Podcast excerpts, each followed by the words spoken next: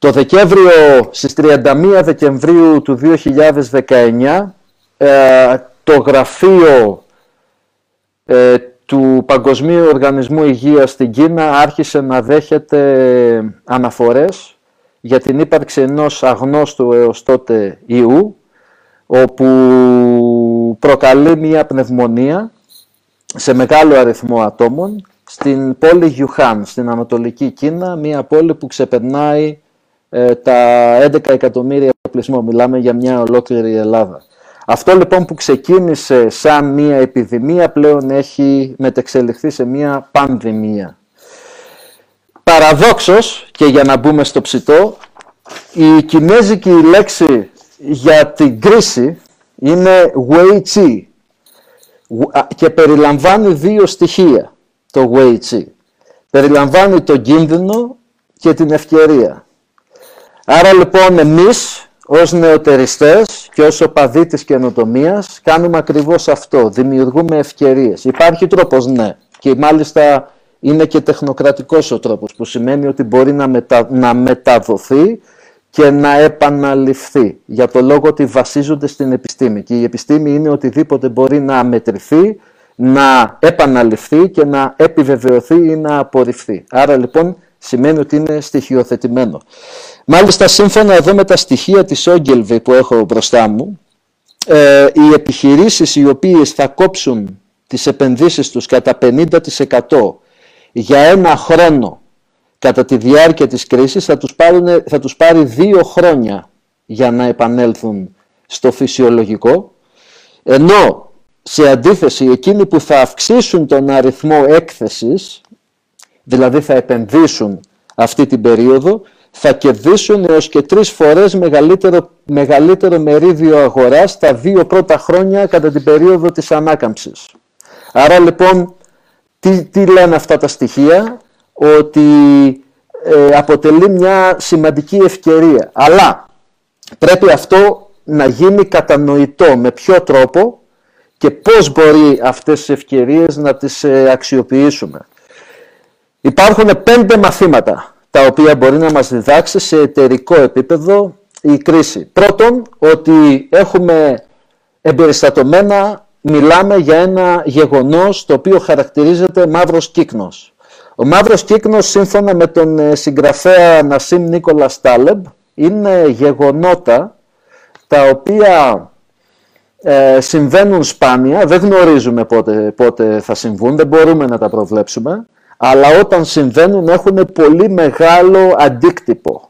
Άρα λοιπόν είναι αυτά τα οποία δεν γνωρίζουμε ότι γνωρίζουμε, αλλά είναι πολύ σημαντικά για να μην τα γνωρίζουμε. Και αυτό λέγεται αντιγνώση. Είναι λοιπόν ο ορισμός της αντιγνώσης. Το δεύτερο είναι ότι σίγουρα θα υπάρχει και μετά. Δεν είναι το τέλος. Γιατί πολλές επιχειρήσεις αυτή τη στιγμή έχουν σταματήσει να λειτουργούν. Υπάρχει ένα lockdown γενικό. Και μάλιστα κάποιες επιχειρήσεις δεν λειτουργούν βάσει νόμου. Δεν είναι δηλαδή και θέμα ότι έχει πέσει η ζήτηση. Σχετικά με το θέμα του κορονοϊού, θα πρέπει να υπερτονίσω ότι θα πρέπει να αναζητείτε πληροφορίες από σοβαρούς οργανισμούς. Για παράδειγμα, σήμερα το Εθνικό Κέντρο Τεκμηρίωσης, σοβαρός οργανισμός, δημιούργησε μια σελίδα σχετικά με τον κορονοϊό, οπότε σας προτείνω να μπείτε για να δείτε εκεί ακριβώς τις πληροφορίες τις οποίες αναζητάτε. Το τρίτο πράγμα, το τρίτο μάθημα, το πρώτο είναι λοιπόν ότι έχουμε να κάνουμε με μαύρο κύκνο. Το δεύτερο μάθημα είναι ότι θα υπάρχει και αύριο. Άρα λοιπόν ό,τι συμβεί θα συμβεί και θα συμβεί γρήγορα. Το τρίτο μάθημα είναι ότι ο κόσμος που θα προκύψει θα είναι διαφορετικός από τον κόσμο τον οποίο ξέρουμε. Για το λόγο ότι αυτού του είδους η υγειονομική κρίση, ας το πούμε, θα δημιουργήσει κάποιες αλλαγές στη συμπεριφορά των καταναλωτών. Κάποιες αλλαγές θα είναι μόνιμες και κάποιες αλλαγές θα είναι παροδικές. Γι' αυτό το λόγο είναι σημαντικό να εξετάσουμε, να διευρύνουμε τον ορίζοντα της παρατήρησης. και να δούμε και να διαχειριστούμε την επιχείρησή μας σε όλους αυτούς τους ορίζοντες. Θα τους πούμε τους ορίζοντες ποιοι είναι. Και φυσικά να προετοιμαστείτε. Τώρα για όσους έχετε στυλό και μολύβι μπροστά σας, γράψτε κάποιες συμβουλές πρακτικές τις οποίες έχω συντάξει που θα σας βοηθήσουν να αντιμετωπίσετε αυτή την οικονομική κρίση άμεσα. Εδώ βλέπω χτυπάει το... Πρώτον, μην περιμένετε να τελειώσει η κρίση. Θα πρέπει να προσαρμοστείτε άμεσα και να κοιτάξετε σε προϊόντα, να προσαρμόσετε το πορτφόλιο των προϊόντων σας σε εφαρμογές και σε προϊόντα τα οποία είναι κερδοφόρα τώρα, αυτή τη στιγμή. Άρα λοιπόν κοιτάμε το τώρα. Το δεύτερο είναι ότι για να γίνει αυτό θα πρέπει να επανεξετάσετε τα προϊόντα τα οποία παρέχετε. Επίσης θα πρέπει να ξαναεπισκεφτείτε τα οποία συναποτελούν το brand της επιχείρησής σας. Δηλαδή να κάνετε μία αναθεώρηση. Πού είμαστε, πού βρισκόμαστε, πού είμαστε αυτή τη στιγμή, από πού ερχόμαστε και πού πηγαίνουμε. Και ίσως να κάνετε κάποιες αλλαγές. Επίσης μπορείτε να βρείτε, να αναγνωρίσετε νέες ευκαιρίες για ανάπτυξη. Για παράδειγμα, πώς μπορείτε να προσαρμόσετε το προϊόν και την υπηρεσία σας στο τώρα. Μπορείτε λοιπόν να αξιοποιήσετε τις διαθέσιμες τεχνολογίες για να μεταφέρετε, να αλλάξετε την φυσική εμπειρία του προϊόντος σας ή της υπηρεσίας σας για το τώρα, αυτή τη στιγμή. Και μάλιστα να επικεντρωθείτε στις απόλυτα σημαντικές ανάγκες. Σύμφωνα με το MIT, όταν τοποθετούμε προϊόντα, δεν κοιτάμε σε διαστάσεις οι οποίες είναι, ας το πούμε, γενικές. Πρέπει να είμαστε συγκεκριμένοι. Απευθυνόμαστε στην προτεραιότητα νούμερο 1 και προτεραιότητα νούμερο 2. Γιατί αν έρθω να σας πουλήσω κάτι το οποίο απευθύνεται στην 3η, 4η, 5η προτεραιότητά σας, δεν θα με ακούσετε. Αν όμως απευθυνθώ στη νούμερο 1 προτεραιότητα, τότε θα με ακούσετε. Άρα ελάτε σε επαφή με τους πελάτες σας, με οποιοδήποτε τρόπο σας το επιτρέπουν οι τεχνολογίες, και ρωτήστε τους, καταλάβετε τη θέση τους, μπείτε στα παπούτσια τους και προσπαθήστε να προσαρμόσετε το προϊόν ανάλογα. Επίσης, προσπαθήστε να αυξήσετε την αξία των ήδη υπερχόντων πελατών. Επικεντρωθείτε λοιπόν περισσότερο στους ήδη υπάρχοντες πελάτες. Και αξιοποιήστε αυτή την περίοδο η οποία είναι αργή για όλες τις δουλειές για να καινοτομήσετε. Είναι δηλαδή μια ευκαιρία να δοκιμάσετε πράγματα που υπό φυσιολογικές συνθήκες δεν θα τα δοκιμάζατε. Επίσης, θα πρέπει να οποιοδήποτε πλάνο να κάνετε, να επικεντρώνετε στην συμπεριφορά των καταναλωτών αυτή τη στιγμή και πώς αυτή θα προκύψει. Άρα λοιπόν είναι η καταλληλότερη στιγμή για να έχετε το δάχτυλό σας στον παλμό της αγοράς, να παρακολουθείτε κάθε μέρα πώς εξελίσσεται. Και επίσης με βάση αυτό να επανασχεδιάσετε όλη την επιχείρηση. Είναι δύσκολες στιγμές. Το σημαντικό είναι να είστε ευέλικτοι. Η ευελιξία λοιπόν είναι πολύ σημαντική. Όσον αφορά την ευελιξία, η οποία αποτελεί και ένα βασικό χαρακτηριστικό, αυτό που αποκαλούμε σχεδιαστική σκέψη, και θα πούμε μετά τα είδη σκέψης και ποιο είναι το κατάλληλο και πώς μπορούμε να τα εφαρμόσουμε. Σύμφωνα υπάρχει ένα μότο στον κλάδο το δικό μου, ο οποίος λέγεται με το όνομα Σουχάρι. Είναι γιαπωνέζικος όρος, ο οποίος πηγάζει, η ιστορία του είναι από τις πολεμικές τέχνες των Ιαπώνων. Το Σου σημαίνει ότι στην αρχή, εφόσον δεν γνωρίζεις το τι συμβαίνει, θα πρέπει να ακολουθείς τις διαδικασίες και τα βήματα ιεραρχικά. Το χα σημαίνει ότι πλέον έχεις μάθει τη μέθοδο, άρα είσαι ικανός σιγά σιγά να αρχίσεις να παρεκκλίνεις. Και το ρι σημαίνει ότι πλέον είμαι ελεύθερος, εφόσον έχω μάθει, έχω παρεκκλίνει, πλέον είμαι ελεύθερος να ακολουθήσω το δρόμο μου, εφόσον η ευελιξία αποτελεί τη φιλοσοφία μου. Λοιπόν, όσον αφορά τους ορίζοντες, αυτοί να ξέρετε είναι 3. Πρώτον, αυτή τη στιγμή, ο ορίζοντας του τώρα, το τι έχει σημασία τώρα για την επιχείρησή σας.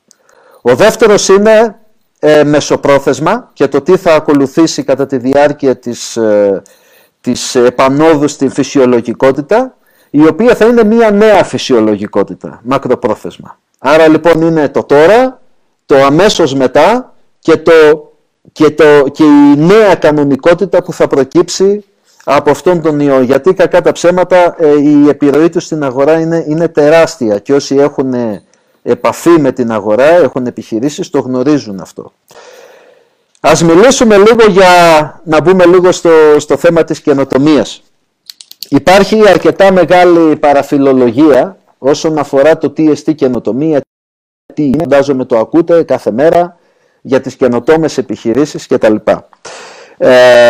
Αυτό θα ήθελα, ένας από τους στόχους της σχολής είναι και της δουλειάς μου αυτή τη στιγμή, είναι να επιλύσω αυτή την κρίση στην επιχειρηματική εκπαίδευση.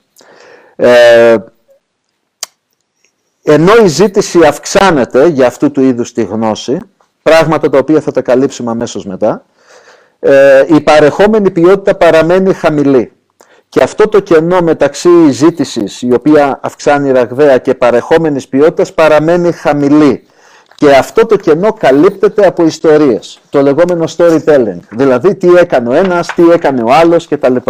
Ενώ αυτά συμβάλλουν οι ιστορίες στο θετικό πνεύμα, παρόλα αυτά δεν δίνουν όμως την ικανότητα για να κάνεις πράξη, έτσι. Δηλαδή το να μάθεις ότι ο Steve Jobs έφυγε από το γκαράζ του σπιτιού του και έκανε και έγινε αυτός που έγινε, είναι μια ωραία ιστορία που συμβάλλει στο πνεύμα, αλλά όχι στην ικανότητα. Δεν μπορείς να το επαναλάβεις γιατί δεν έχει τίποτα το συστηματικό.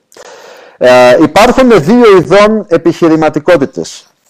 Η μικρομεσαία επιχειρηματικότητα, η οποία έχει ιδιαίτερα χαρακτηριστικά, και η καινοτόμως επιχειρηματικότητα. Η μικρομεσαία επιχειρηματικότητα είναι ο στυλοβάτης των οικονομιών, ιδιαίτερα των δυτικών οικονομιών. Η σημασία τους είναι αναγνωρισμένη για την οικονομία. Αυτές βέβαια αναπτύσσονται με γραμμικό τρόπο, δηλαδή σιγά σιγά, και σε κάποια φάση σταματούν να αναπτύσσονται και μένουν στο ίδιο σημείο. Αυτό το λόγο είναι, για το λόγο ότι είναι κυρίως τοπικές επιχειρήσεις, μικρές οικογενειακές. Ενώ οι καινοτόμες επιχειρήσεις ξεκινούν χάνοντας χρήματα και στη συνέχεια όταν βρουν μια πραγματική λύση στο πρόβλημα και μετατρέψουν το πρόβλημα σε προϊόν, έρχεται η λεγόμενη εκθετική ανάπτυξη. Άρα λοιπόν είναι κάπως έτσι. Βλέπουμε εδώ το διάγραμμα ότι αυτές εδώ είναι οι καινοτόμες οι επιχειρήσεις, έτσι αναπτύσσονται, ενώ οι άλλες είναι οι μικρομεσαίες επιχειρήσεις. Επίσης, οι μικρομεσαίες οι επιχειρήσεις αντιδρούν πολύ γρήγορα σε οποιαδήποτε επένδυση κάνουμε, ενώ οι καινοτόμες ξεκινούν χάνοντας χρήματα, παίρνουν δηλαδή πολύ περισσότερο χρόνο και για το λόγο δεν υπάρχει αγορά. Άρα μιλάμε για δύο τελείως διαφορετικά είδη επιχειρηματικότητας. Για να καινοτομήσει κάποιος, χρειάζεται δύο στοιχεία. Το πρώτο είναι ένας τεχνικός όρος, η οικειοποιησιμότητα. Η οικειοποιησιμότητα είναι η γνώση, ο έλεγχος της γνώσης που παράγεται από την καινοτομία. Μέσω πατεντών, μέσω εμπορικών σημάτων, μέσω πνευματικής ιδιοκτησίας κτλ. Ενώ οι απαραίτητοι συμπληρωματικοί πόροι είναι εκείνοι οι πόροι που είναι απαραίτητοι για τη μετάφραση της γνώσης που παράγεται από την καινοτομία σε εμπορικά αποτελέσματα. Δηλαδή κεφάλαια, άνθρωποι, marketing, δίκτυο πωλήσεων κτλ. Χρειάζεται λοιπόν ικανότητα και χρειάζεται και γνώση. Δεν είναι δηλαδή εύκολο πράγμα η καινοτομία. Τώρα, για να είναι μία καινοτομία πετυχημένη, και εδώ είναι αυτό το οποίο σας υποσχέθηκα, ποιες είναι οι ικανότητες, απαιτείται η σύγκληση τριών στοιχείων. Πρώτον, το να είναι τεχνικά εφικτό. Αυτό το οποίο θέλουμε να κάνουμε είναι τεχνικά εφικτό. Είναι βιώσιμο οικονομικά, το δεύτερο. Και το τρίτο, Το θέλει η αγορά. Και στο κέντρο, εκεί που αυτοί οι τρεις κύκλοι ενώνονται, δηλαδή στο τι είναι εφικτό, στο τι είναι βιώσιμο οικονομικά, κερδοφόρο, και σε αυτό το οποίο θέλει η αγορά, στο κέντρο αυτό που ενώνονται αυτοί οι τρεις κύκλοι, είναι το λεγόμενο wow zone. Έτσι. Είναι ένας έτσι κλισέας, το πούμε, όρος που χρησιμοποιούν οι επιχειρήσεις, οι επαγγελματίες που ασχολούνται με το σχεδιασμό και την ανάπτυξη προϊόντων. Άρα λοιπόν πώς θα πετύχουμε το λεγόμενο wow zone. Γιατί παραδόξως παρατηρώ ότι πολλοί δεν το σκέφτονται αυτό. Δηλαδή ιδιαίτερα οι άνθρωποι που προσπαθούν να ξεκινήσουν κάτι δεν σκέφτονται για τις τρεις παραμέτρους. Σκέφτονται μόνο αν είναι κερδοφόρο ή αν είναι εφικτό. Πρέπει να είναι και τα τρία. Και βιώσιμο οικονομικά, και να το θέλει η αγορά, και φυσικά να είναι και τεχνικά εφικτό, αν μπορούμε να το κάνουμε. Αν δεν μπορούμε να το κάνουμε, είναι πρόβλημα αυτό. Για ποιο λόγο η καινοτομία είναι δύσκολη, και ιδιαίτερα στις εγκαθιδρυμένες επιχειρήσεις, αλλά και γενικά? Πρώτον, γιατί οι επιχειρήσεις αρέσκονται στους μεγάλους αριθμούς, έχουν συνηθίσει. Αυτό το και γιατί αρέσκονται στους μεγάλους αριθμούς, λένε αυτό είναι μικρή αγορά, δεν θα ασχοληθώ. Γιατί αρέσκονται σε μεγάλους αριθμούς? Κατά κύριο λόγο γιατί έχουν άλλες ανάγκες. Αυτό το αποκαλεί ο Clayton Christensen του Harvard, ίσως ο κορυφαίος που έχει περάσει ποτέ στο αντικείμενο, resource dependency. Δηλαδή το να είσαι εξαρτώμενος από τη δομή της επιχείρησης, γιατί έχεις αποσχολείς κόσμο, έχεις έξοδα, άρα λοιπόν οι κινήσεις που θα πρέπει να κάνεις θα πρέπει να είναι κερδοφόρες. Το δεύτερο είναι ότι πολλοί μπαίνουν σε μία φάση ανάλυσης παράλυσης, δηλαδή υπεραναλύουν με αποτέλεσμα να παραλύουν.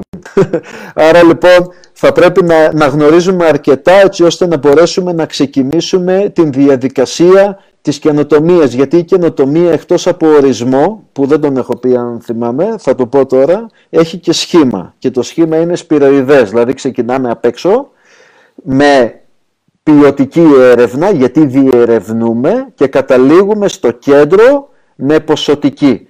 Έτσι, άρα λοιπόν είναι σπυροειδές το σχήμα, ξεκινάμε απ' έξω διερευνώντας την ιδέα μας και συνέχεια καταλήγοντας συγκεκριμένα σε αυτό το οποίο θέλουμε να κάνουμε. Επίσης είναι και θέμα κουλτούρας. Θα πρέπει λοιπόν να είναι και θέμα κουλτούρας. Θα πρέπει να έχουμε την προδιάθεση να καινοτομήσουμε. Τώρα θέλω να σας κάνω μία ερώτηση και θέλω εδώ να δω σχόλια. Καλησπέρα. Λοιπόν, ευχαριστώ για τις καλησπέρες. Καλησπέρα σε όλους. Μπήκα λίγο ζεστά. Θέλω να σας κάνω μια ερώτηση. Έχουμε μία επιχείρηση και θέλω να δω εδώ τι θα απαντήσετε. Με ένα ναι ή με ένα όχι, για να μετρήσουμε λίγο τις απαντήσεις. Έχουμε λοιπόν μία επιχείρηση. Φανταστείτε ότι είστε επενδυτές και σας δίνω όσα χρήματα θέλετε. Πατάω το κουμπί και έχετε ένα τσουβάλι λεφτά δίπλα σας. Η επιχείρηση αυτή λέγεται Trapco. Φτιάχνει παγίδες. Λοιπόν, επενδύει αυτή η επιχείρηση περισσότερα σε R&D, σε έρευνα και ανάπτυξη προϊόντων, περισσότερα από ό,τι επενδύει η Apple για το iPhone. Επίσης, αυτό είναι στοιχείο, σας το δίνω. Το δεύτερο στοιχείο για την Trapco που φτιάχνει ποντικοπαγίδες είναι ότι κάθε μέρα αυτή η επιχείρηση, η Trapco, παράγει και εφευρίσκει και ακόμα ένα νέο προϊόν. Κάθε μέρα εφευρίσκει ακόμα ένα νέο design και προϊόν. Επίσης έχουν περισσότερες πατέντες από ό,τι General Electric πάνω στις ποντικοπαγίδες. Και επίσης είναι οι κορυφαίοι ερευνητές στο χώρο της διερεύνησης της ποντικοπαγίδας. Θα επενδύατε σε αυτή την επιχείρηση, ναι ή όχι? Για να δούμε.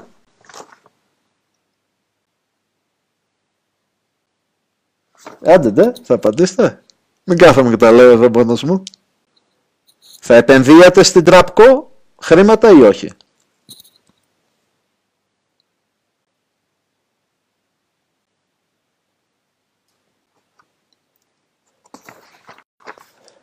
Ωραία. Ελπίζω όχι. Για το λόγο ότι εδώ έχουμε το μύθο της ποντικοπαγίδας. Το ξέρατε ότι όταν είδα αυτά τα νούμερα πραγματικά εξεπλάγιν, δεν είχα ιδέα ότι ισχύει κάτι τέτοιο.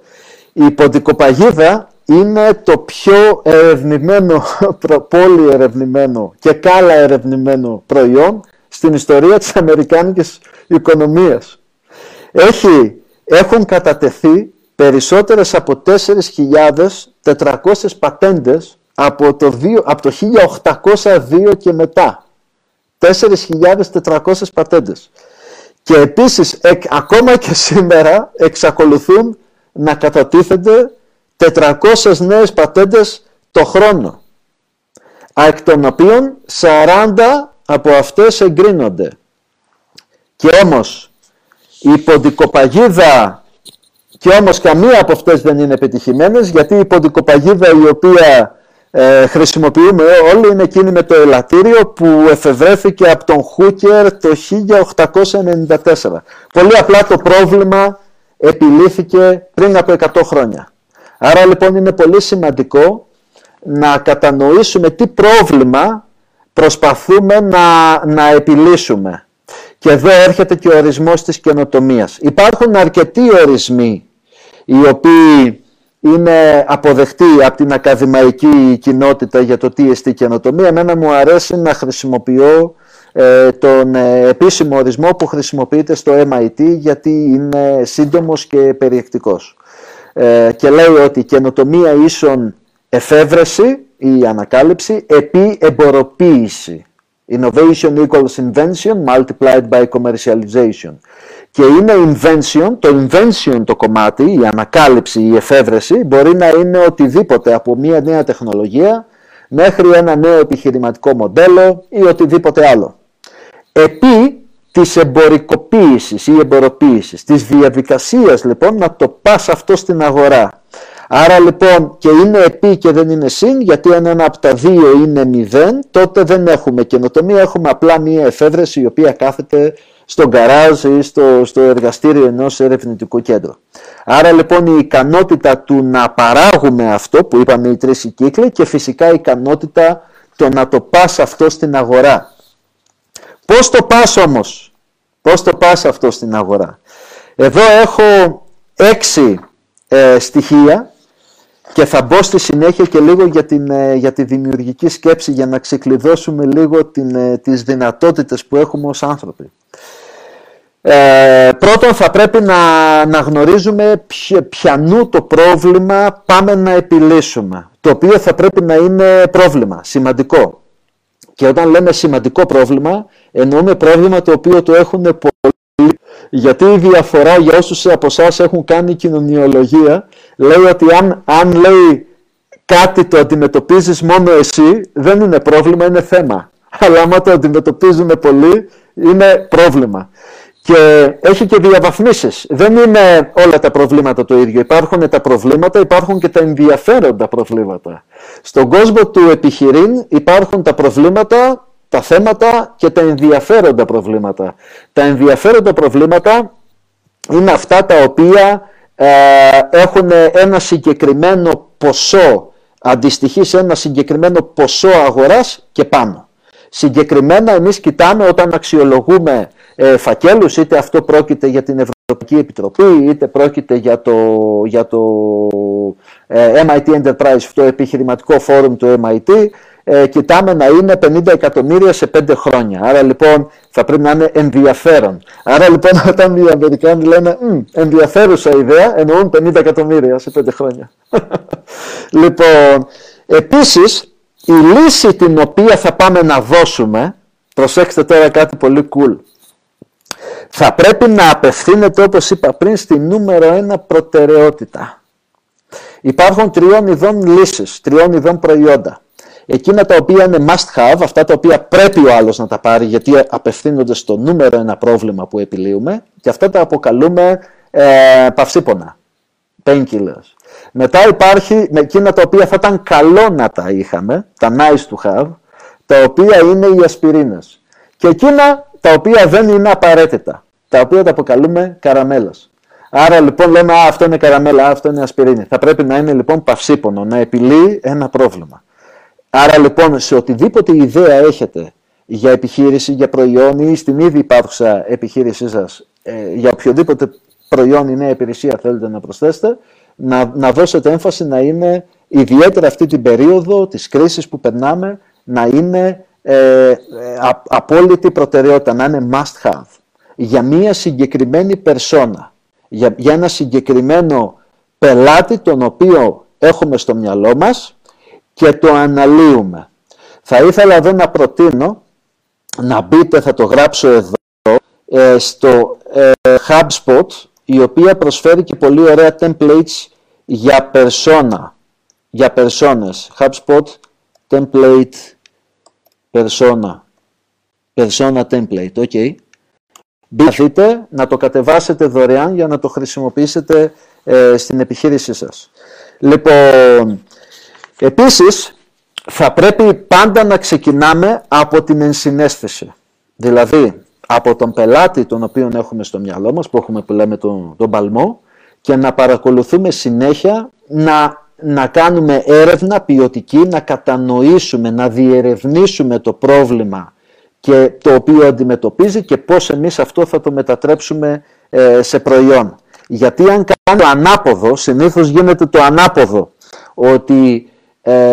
ότι πολλοί ξεκινούν από το προϊόν και στη συνέχεια ψάχνουν να βρουν αγορά. Τότε κινδυνεύουμε να αναπτύξουμε μία λύση η οποία ψάχνει για πρόβλημα. Έτσι, είναι σαν να βάζεις το κάρο μπροστά από τα άλογα. Θα πρέπει λοιπόν να το πάρουμε από τη σωστή πλευρά. Πρώτα λοιπόν επιλύουμε το πρόβλημα και στη συνέχεια για ένα συγκεκριμένο πελάτη. Δεν αναπτύσσουμε προϊόν, το αφήνουμε στο τέλος. Και μάλιστα για όσους έχουν παρακολουθήσει η παρουσίασή μου π.χ. στο Mindspark ή και σε άλλες παρουσιάσεις, το υπερτόνισα ότι στη μέθοδο την οποία ακολουθούμε για το R&D, για την ανάπτυξη νέων προϊόντων και υπηρεσιών, την πραγματική ανάπτυξη του προϊόντος την αφήνουμε για το τέλος. Και αφού βεβαιωθούμε ότι υπάρχει η αγορά και στη συνέχεια τεστάρουμε εάν αυτό το προϊόν πραγματικά θα το αγοράσει ο κόσμος. Είναι το λεγόμενο το concept of currency, είναι η ιδέα του συναλλάγματος, ότι προπολείς το προϊόν πριν έχεις κάτι να πουλήσεις. Δηλαδή, για παράδειγμα, φτιάχνεις ένα πρωτότυπο ή ακόμα καλύτερα αν πρόκειται περί software, εξηγείς το τι θα κάνει και λες ότι όταν π.χ. άφησε το email σου και όταν το φτιάξουμε θα σε ενημερώσουμε για να μπεις. Άρα λοιπόν αρχίζεις και μαζεύεις email και μετράς, ας το πούμε, το ενδιαφέρον. Ακόμα καλύτερο είναι και αν μπορείς να το πουλήσεις αυτό. Να είναι δηλαδή κάτι το οποίο να μπορείς να το προπολήσεις. Όπως είδαμε στην περίπτωση με το flight, το οποίο ήταν ένα ηλεκτρικό σερφ, με το οποίο πετάς στη θάλασσα και σου λέει ότι φτιάξαν κάναν έτσι μια ωραία καμπάνια και λέει ότι προαγόρασέ το. Δώσε μια προκαταβολή και στη συνέχεια όταν αυτοί λογικά θα συγκεντρώσουν αρκετές παραγγελίες, τότε θα μπουν στη διαδικασία της παραγωγής με ένα συγκεκριμένο χρονικό διάστημα, ώστε επιστρέφουμε πίσω. Άρα λοιπόν ποτέ δεν αναπτύσσουμε προϊόν μέχρι να επιβεβαιωθούμε ότι αυτό που λέμε τα σκυλιά θα φάνε τη σκυλοτροφή. Ότι θα αποδείξουμε λοιπόν ότι υπάρχει πραγματική ζήτηση για το προϊόν. Και εδώ αρχίζουμε και μπαίνουμε και στο κομμάτι της πρωτοτυποποίησης. Θα πρέπει λοιπόν να μπούμε σε μια νοοτροπία ότι όλα είναι πρωτότυπα. Για παράδειγμα, το κάρο ήταν πρωτότυπο για το αυτοκίνητο. Το αυτοκίνητο είναι πρωτότυπο για κάτι άλλο. Άρα να μπούμε σε αυτή την παραγωγική σκέψη. Επίσης, η ομάδα, το θέμα της ομάδας. Στις επιχειρήσεις και ιδιαίτερα τις νέες επιχειρήσεις, τρία πράγματα μπορείς να κάνεις. Ή φτιάχνεις, ή πουλάς, ή φεύγεις. Αυτό είναι σημαντικό. Να μην φορτώνεστε με ανθρώπους οι οποίοι δεν έχουν πρώτον συμπληρωματικές ικανότητες, να είστε δηλαδή ένα κόπης του ίδιου σου εαυτού δεν βοηθάει. Θα πρέπει να υπάρχουν συμπληρωματικές ικανότητες. και να φτιάχνουν και να πουλάνε ή να φεύγουν. Έτσι. Δεν υπάρχει περιθώριο, ιδιαίτερα όχι μόνο αυτές τις εποχές γενικά, αλλά και για τις νέες επιχειρήσεις, για ανθρώπους οι οποίοι δεν σηκώνουν το βάρος της επιχείρησης. Και φυσικά το να γίνεται μία μηχανή εκμάθησης. Τώρα, για να γίνεις μία μηχανή εκμάθησης, θα πρέπει παραδόξως να μάθεις να ξεμαθαίνεις. Και μάλιστα ο ανθρώπινος εγκέφαλος έχει έναν εκπληκτικό τρόπο για να ξεμαθαίνεις. Λέγεται συναπτικό κλάδεμα. Έρχεται λοιπόν και κατά κύριο λόγο συμβαίνει κατά τη διάρκεια του ύπνου. Γι' αυτό το λόγο όταν λέμε εγώ δεν θα σκεφτώ άλλο και κοιμάσαι και ξυπνάς την άλλη μέρα και είσαι φρέσκος. Αυτό είναι γιατί ήρθε ο εγκέφαλος και ουσιαστικά αφαίρεσε τις συνδέσεις οι οποίες ήταν ανίσχυρες, έτσι ώστε να δημιουργήσει νέες πιο ισχυρές. Άρα λοιπόν η διαδικασία της εκμάθησης περιλαμβάνει το να ξεμαθαίνεις. Τώρα σε τεχνοκρατικό επίπεδο υπάρχει μία μέθοδος η οποία είναι δοκιμασμένη, είναι το λεγόμενο gold standard που χρησιμοποιούν πάρα πολλές επιχειρήσεις σε όλο τον κόσμο και ιδιαίτερα οι μεγάλες, που λέγεται design thinking. Θα σας το γράψω εδώ για να το κοιτάξετε από την ευχέρεια του σπιτιού σας. Design thinking. Το design thinking είναι ένα αντικείμενο το οποίο φέτος παραδόξως είχα την... Συμπτωματικώς είχα την ευκαιρία να το διδάξω στο Διεθνές Πανεπιστήμιο. Είναι μία μέθοδος παλιά, δεν είναι καινούργια. Από τα τέλη του 70 και μετά την έκανε ιδιαίτερα γνωστή μία εταιρεία που λέγεται IDO στην Αμερική. Εταιρεία η οποία ευθύνεται για την εφεύρεση και η Frog για την εφεύρεση προϊόντων όπως για παράδειγμα το mouse. Πολύ πετυχημένες επιχειρήσεις στο σχεδιασμό προϊόντων. Και κάθε πανεπιστήμιο πλέον προσφέρει τη δική του έκδοση της σχεδιαστικής σκέψης, του λεγόμενου design thinking. Εδώ κρατάω τη μέθοδο που εφαρμόζει το MIT. Η μέθοδος λοιπόν είναι ότι ξεκινάμε κατανοώντας το πρόβλημα, αυτό που είπαμε πριν, στη συνέχεια αναπτύσσοντας πιθανές λύσεις, τις οποίες τις κάνουμε πρωτότυπα και τις εξετάζουμε με πραγματικό κοινό και στη συνέχεια τις εφαρμόζουμε. Άρα λοιπόν είναι συγκεκριμένα βήματα για πολύ γρήγορη ανάπτυξη προϊόντων. Στην πράξη, η σχεδιαστική σκέψη εφαρμόζεται με μία μέθοδο η οποία λέγεται design sprint. Να σας το γράψω και αυτό. Design sprint. Το σχεδιαστικό sprint είναι μία μέθοδος κατά την οποία σκεφτόμαστε πιθανές λύσεις, αναπτύσσουμε πολύ απλά πρωτότυπα, τα οποία τα εξετάζουμε με πραγματικούς μετέχοντες μέσα σε μία εβδομάδα, μέσα σε 5 μέρες. Υπάρχει ένα πολύ καλό μέρος για να βρείτε πληροφορίες για το design sprint, συγκεκριμένα από την Google. Αν πληκτρολογήσετε Google design sprint material, για παράδειγμα, θα σας οδηγήσει σε κάτι τέτοιο. Έτσι, σε ένα τέτοιο slide deck. Το οποίο, προσέξτε, άμα δείτε εδώ τα κουτιά, όταν δείχνει ότι στη φάση 1 ουσιαστικά βγάζεις ιδέες, μετά τις κάνεις πιο συγκεκριμένες, μετά φτιάχνεις περισσότερα πρωτότυπα, μετά καταλήγεις σε μία λύση, μετά ξαναανοίγεις και μετά το τεστάρεις και με πραγματικό κόσμο και στη συνέχεια καταλήγεις στο τελικό το πρωτότυπο μέσα σε μία εβδομάδα. Σου λέει πρώτη μέρα κάνεις αυτό, δεύτερη μέρα κάνεις αυτό, τρίτη μέρα κάνεις αυτό, τέταρτη μέρα κάνεις αυτό. Αυτό ουσιαστικά τι είναι? Είναι η αποκλίνουσα και η συγκλίνουσα σκέψη. Όσον αφορά την παραγωγή ιδεών, που παρεπιπτόντως το πιο υπερτιμημένο πράγμα στην επιχειρηματικότητα και στην καινοτομία, στο επίπεδο με το οποίο συζητάμε αυτή τη στιγμή, είναι η ιδέα. Και για ποιο λόγο είναι η ιδέα? Για το λόγο ότι Τα νούμερα δείχνουν ότι περίπου το 65% των επιχειρήσεων στην Silicon Valley, αυτών των γνωστών επιχειρήσεων των μεγάλων, αλλάξαν πορεία κατά τη διάρκεια. Δεν κατέληξαν να κάνουν αυτό που κάνουν τώρα και δεν ξεκίνησαν έτσι. Για παράδειγμα, το YouTube. Το ξέρατε ότι το YouTube ήταν site γνωριμιών. Ξεκίνησε σαν site γνωριμιών και κατέληξε να είναι αυτό που είναι σήμερα. Άρα η ουσία είναι το να ξεκινήσεις τη διαδικασία της διαρκούς αλλαγής.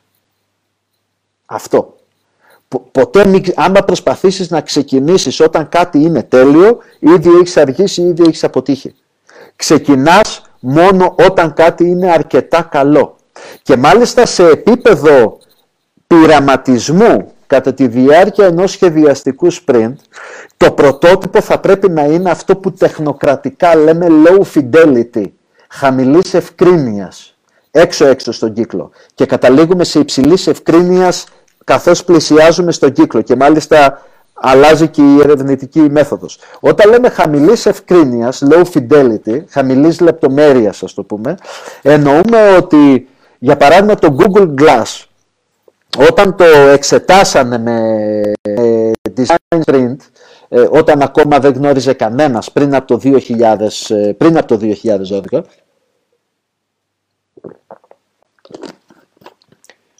το πρωτότυπο με το οποίο εξετάσαν αυτή την εφαρμογή ήταν μάσκα του δίτη. Μάσκα του δίτη και βάλαν αυτό το τζαμάκι που προέβαλε, ας το πούμε, αυτές τις πληροφορίες. Άρα, το πρωτότυπό σας θα πρέπει να είναι κάτι ευτελές. Και γιατί θα πρέπει να είναι ευτελές? Όχι μόνο για να μπορείς να το αλλάζεις συνέχεια και on the spot που λέμε, εκείνη τη στιγμή, αλλά θα πρέπει να είναι ευτελές για να μην συνδεόμαστε και συναισθηματικά μαζί του. Υπάρχει ένα φαινόμενο το οποίο μας πληροφορούν τα συμπεριφορικά οικονομικά, το οποίο αποκαλείται διαικία effect. Είναι φαινόμενο συγκεκριμένο με όνομα, διαικία effect, το οποίο λέει ότι οι άνθρωποι τείνουν να αποδίδουν μεγαλύτερη αξία στα έπιπλα της οικία, τα οποία τα έχουμε φτιάξει εμείς μόνοι μας. Για το λόγο ότι έχουμε βάλει όλο τον κόπο. Άρα και αυτό έχει και πολύ μεγάλη εφαρμογή και στις επιχειρήσεις, γιατί αν κάποιος έχει ξοδέψει χρήματα στο να αναπτύξει ένα πρωτότυπο, οτιδήποτε κι αν είναι αυτό, μετά θα προσπαθήσει να το κάνει να λειτουργήσει, ενώ αυτό δεν λειτουργεί. Εμείς αυτό που θέλουμε είναι, ιδιαίτερα στις αρχές, να είναι κάτι το οποίο να μπορείς, να είναι ένα κομμάτι χαρτί το οποίο να το πετάξεις χωρίς δεύτερη σκέψη. Γι' αυτό το λόγο ξεκινάει η διαδικασία της εξερεύνησης με αυτό που λέμε high level product specification, δηλαδή μια πολύ πανοραμική ιδέα για το τι θέλεις να κάνεις. Μπορεί να είναι, για παράδειγμα, κάτι σχεδιασμένο ψηφιακά. Μπορεί να είναι κάτι το οποίο να είναι πρινταρισμένο σε τρισδιάστατο εκτυπωτή για γρήγορη πρωτοτυποποίηση. Μπορεί να είναι μια ιδέα πάνω σε μια χαρτοπετσέτα. Έτσι, θα πρέπει να είναι κάτι λοιπόν το οποίο, πρώτον και σημαντικότερο, να μπορούμε να το αλλάζουμε συνέχεια, και δεύτερον, εάν δεν λειτουργεί, να μπορέσουμε να το πετάξουμε. Επίσης,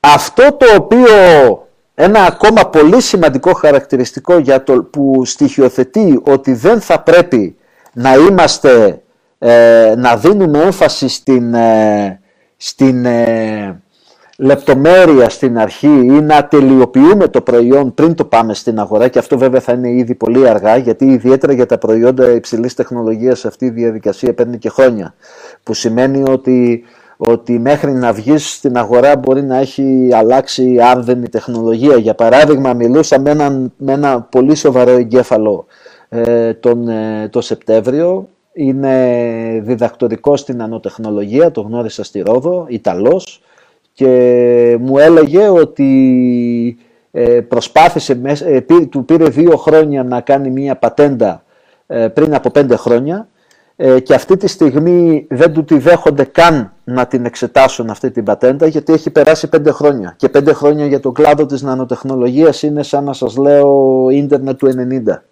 Άρα λοιπόν παίζει ρόλο και πόσο γρήγορα κινείται ο κλάδος. Θα πρέπει λοιπόν να μπεις γρήγορα στην αγορά με ένα προϊόν το οποίο να είναι αρκετά καλό, το λεγόμενο ελάχιστο βιώσιμο προϊόν. Επίσης, στην αρχή, αυτό αφορά τις αρχικές αγορές.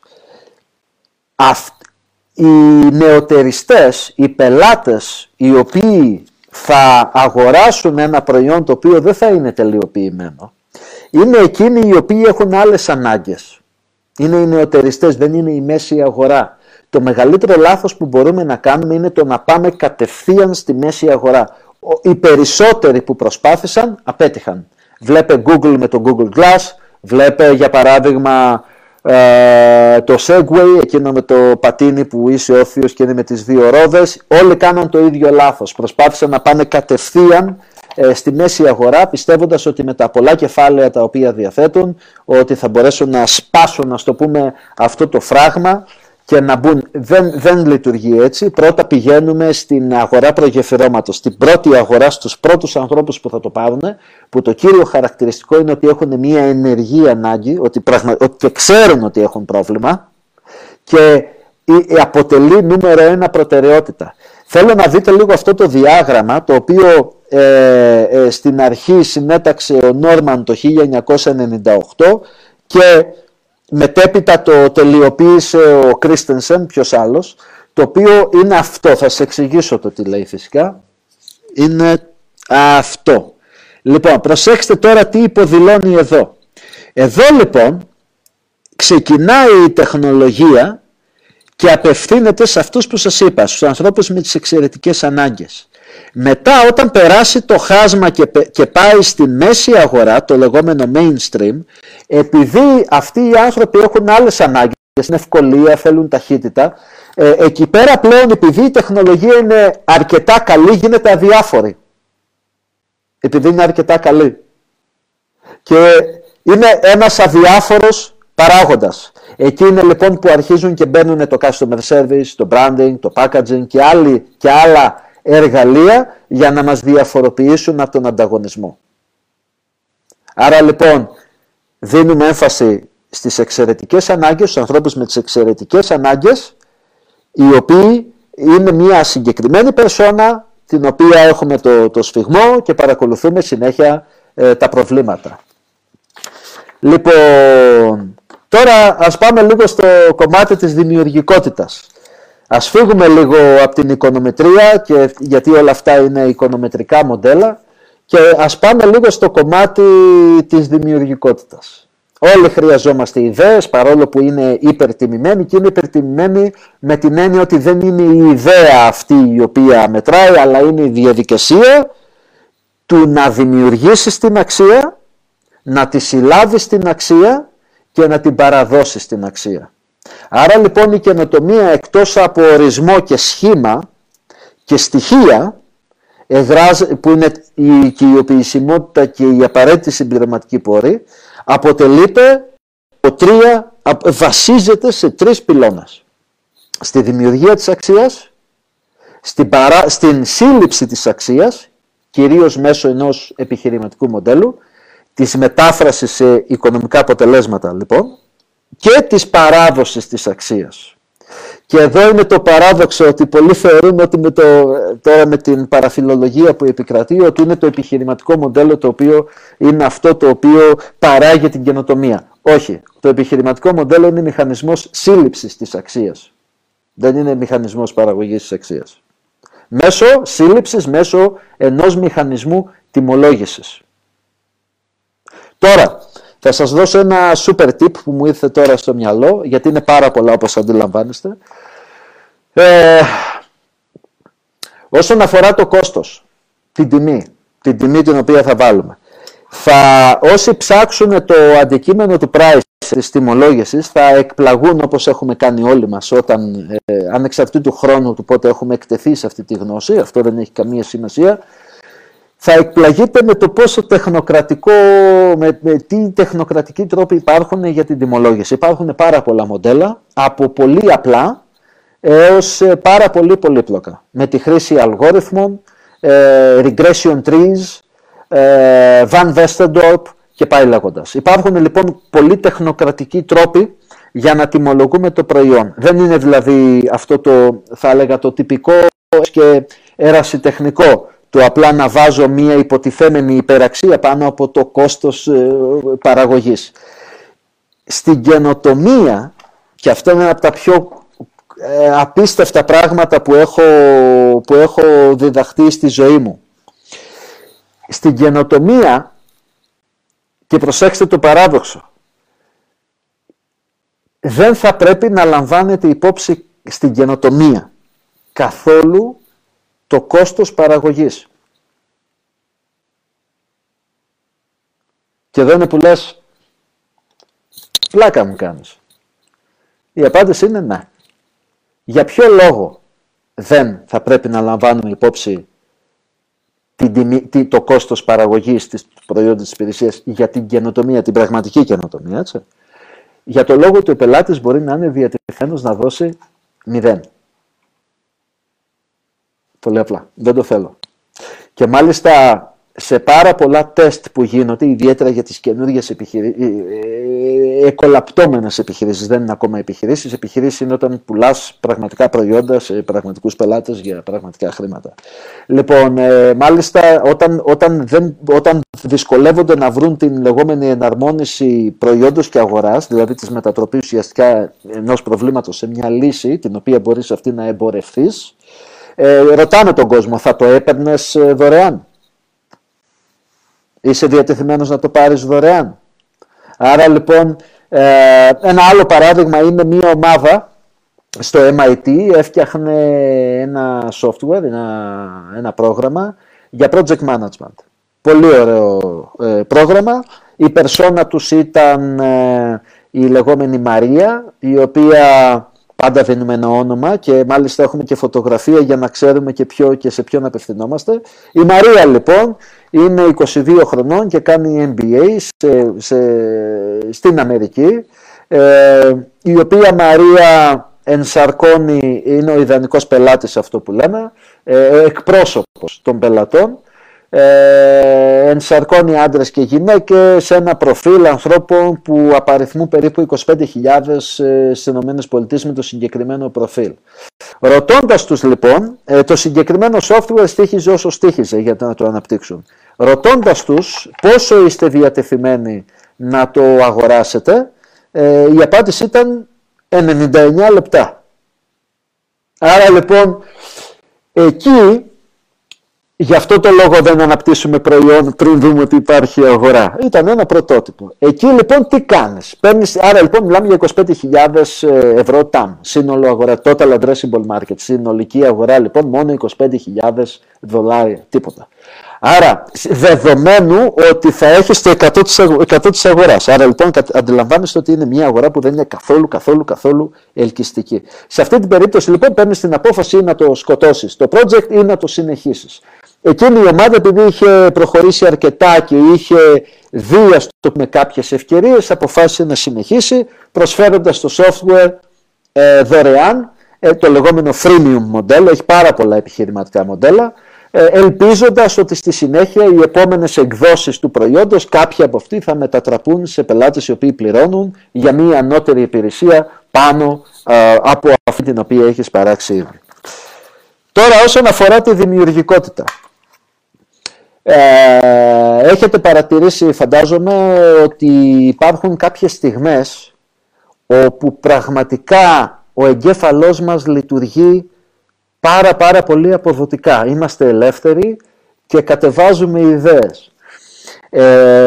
Συνήθως αυτό συμβαίνει όταν είμαστε χαλαροί και για παράδειγμα όταν γυμναζόμαστε, όταν τρέχουμε. Πολλοί άνθρωποι όπως εγώ συγκεκριμένα που λατρεύουν το τρέξιμο, πολλές φορές φοράω τα παπούτσια μου και πάω στο βουνό, πάνω στη Θέρμη, στο φράγμα και τρέχω όταν δεν με κυνηγούν τα σκυλιά. Λοιπόν, και απολαμβάνω την ηρεμία μου, ακούω τη μουσική μου και πραγματικά έχω κατεβάσει πολύ καλές ιδέες τρέχοντας. Αυτό ξέρετε γιατί συμβαίνει? Υπάρχει ένα φαινόμενο το οποίο λέγεται στα αγγλικά, για να μελετήσετε πραγματικά, δηλαδή το ακαδημαϊκό το άρθρο, transient hypofrontality.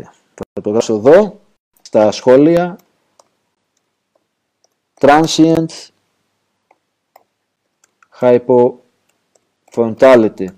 Αν το γκουγκλάρετε έτσι, θα βρείτε ακριβώς το ακαδημαϊκό το άρθρο. Πρέπει να είναι από το Science Direct, να είναι δηλαδή από, να το ψάξετε σε σοβαρό, από πανεπιστήμιο κτλ.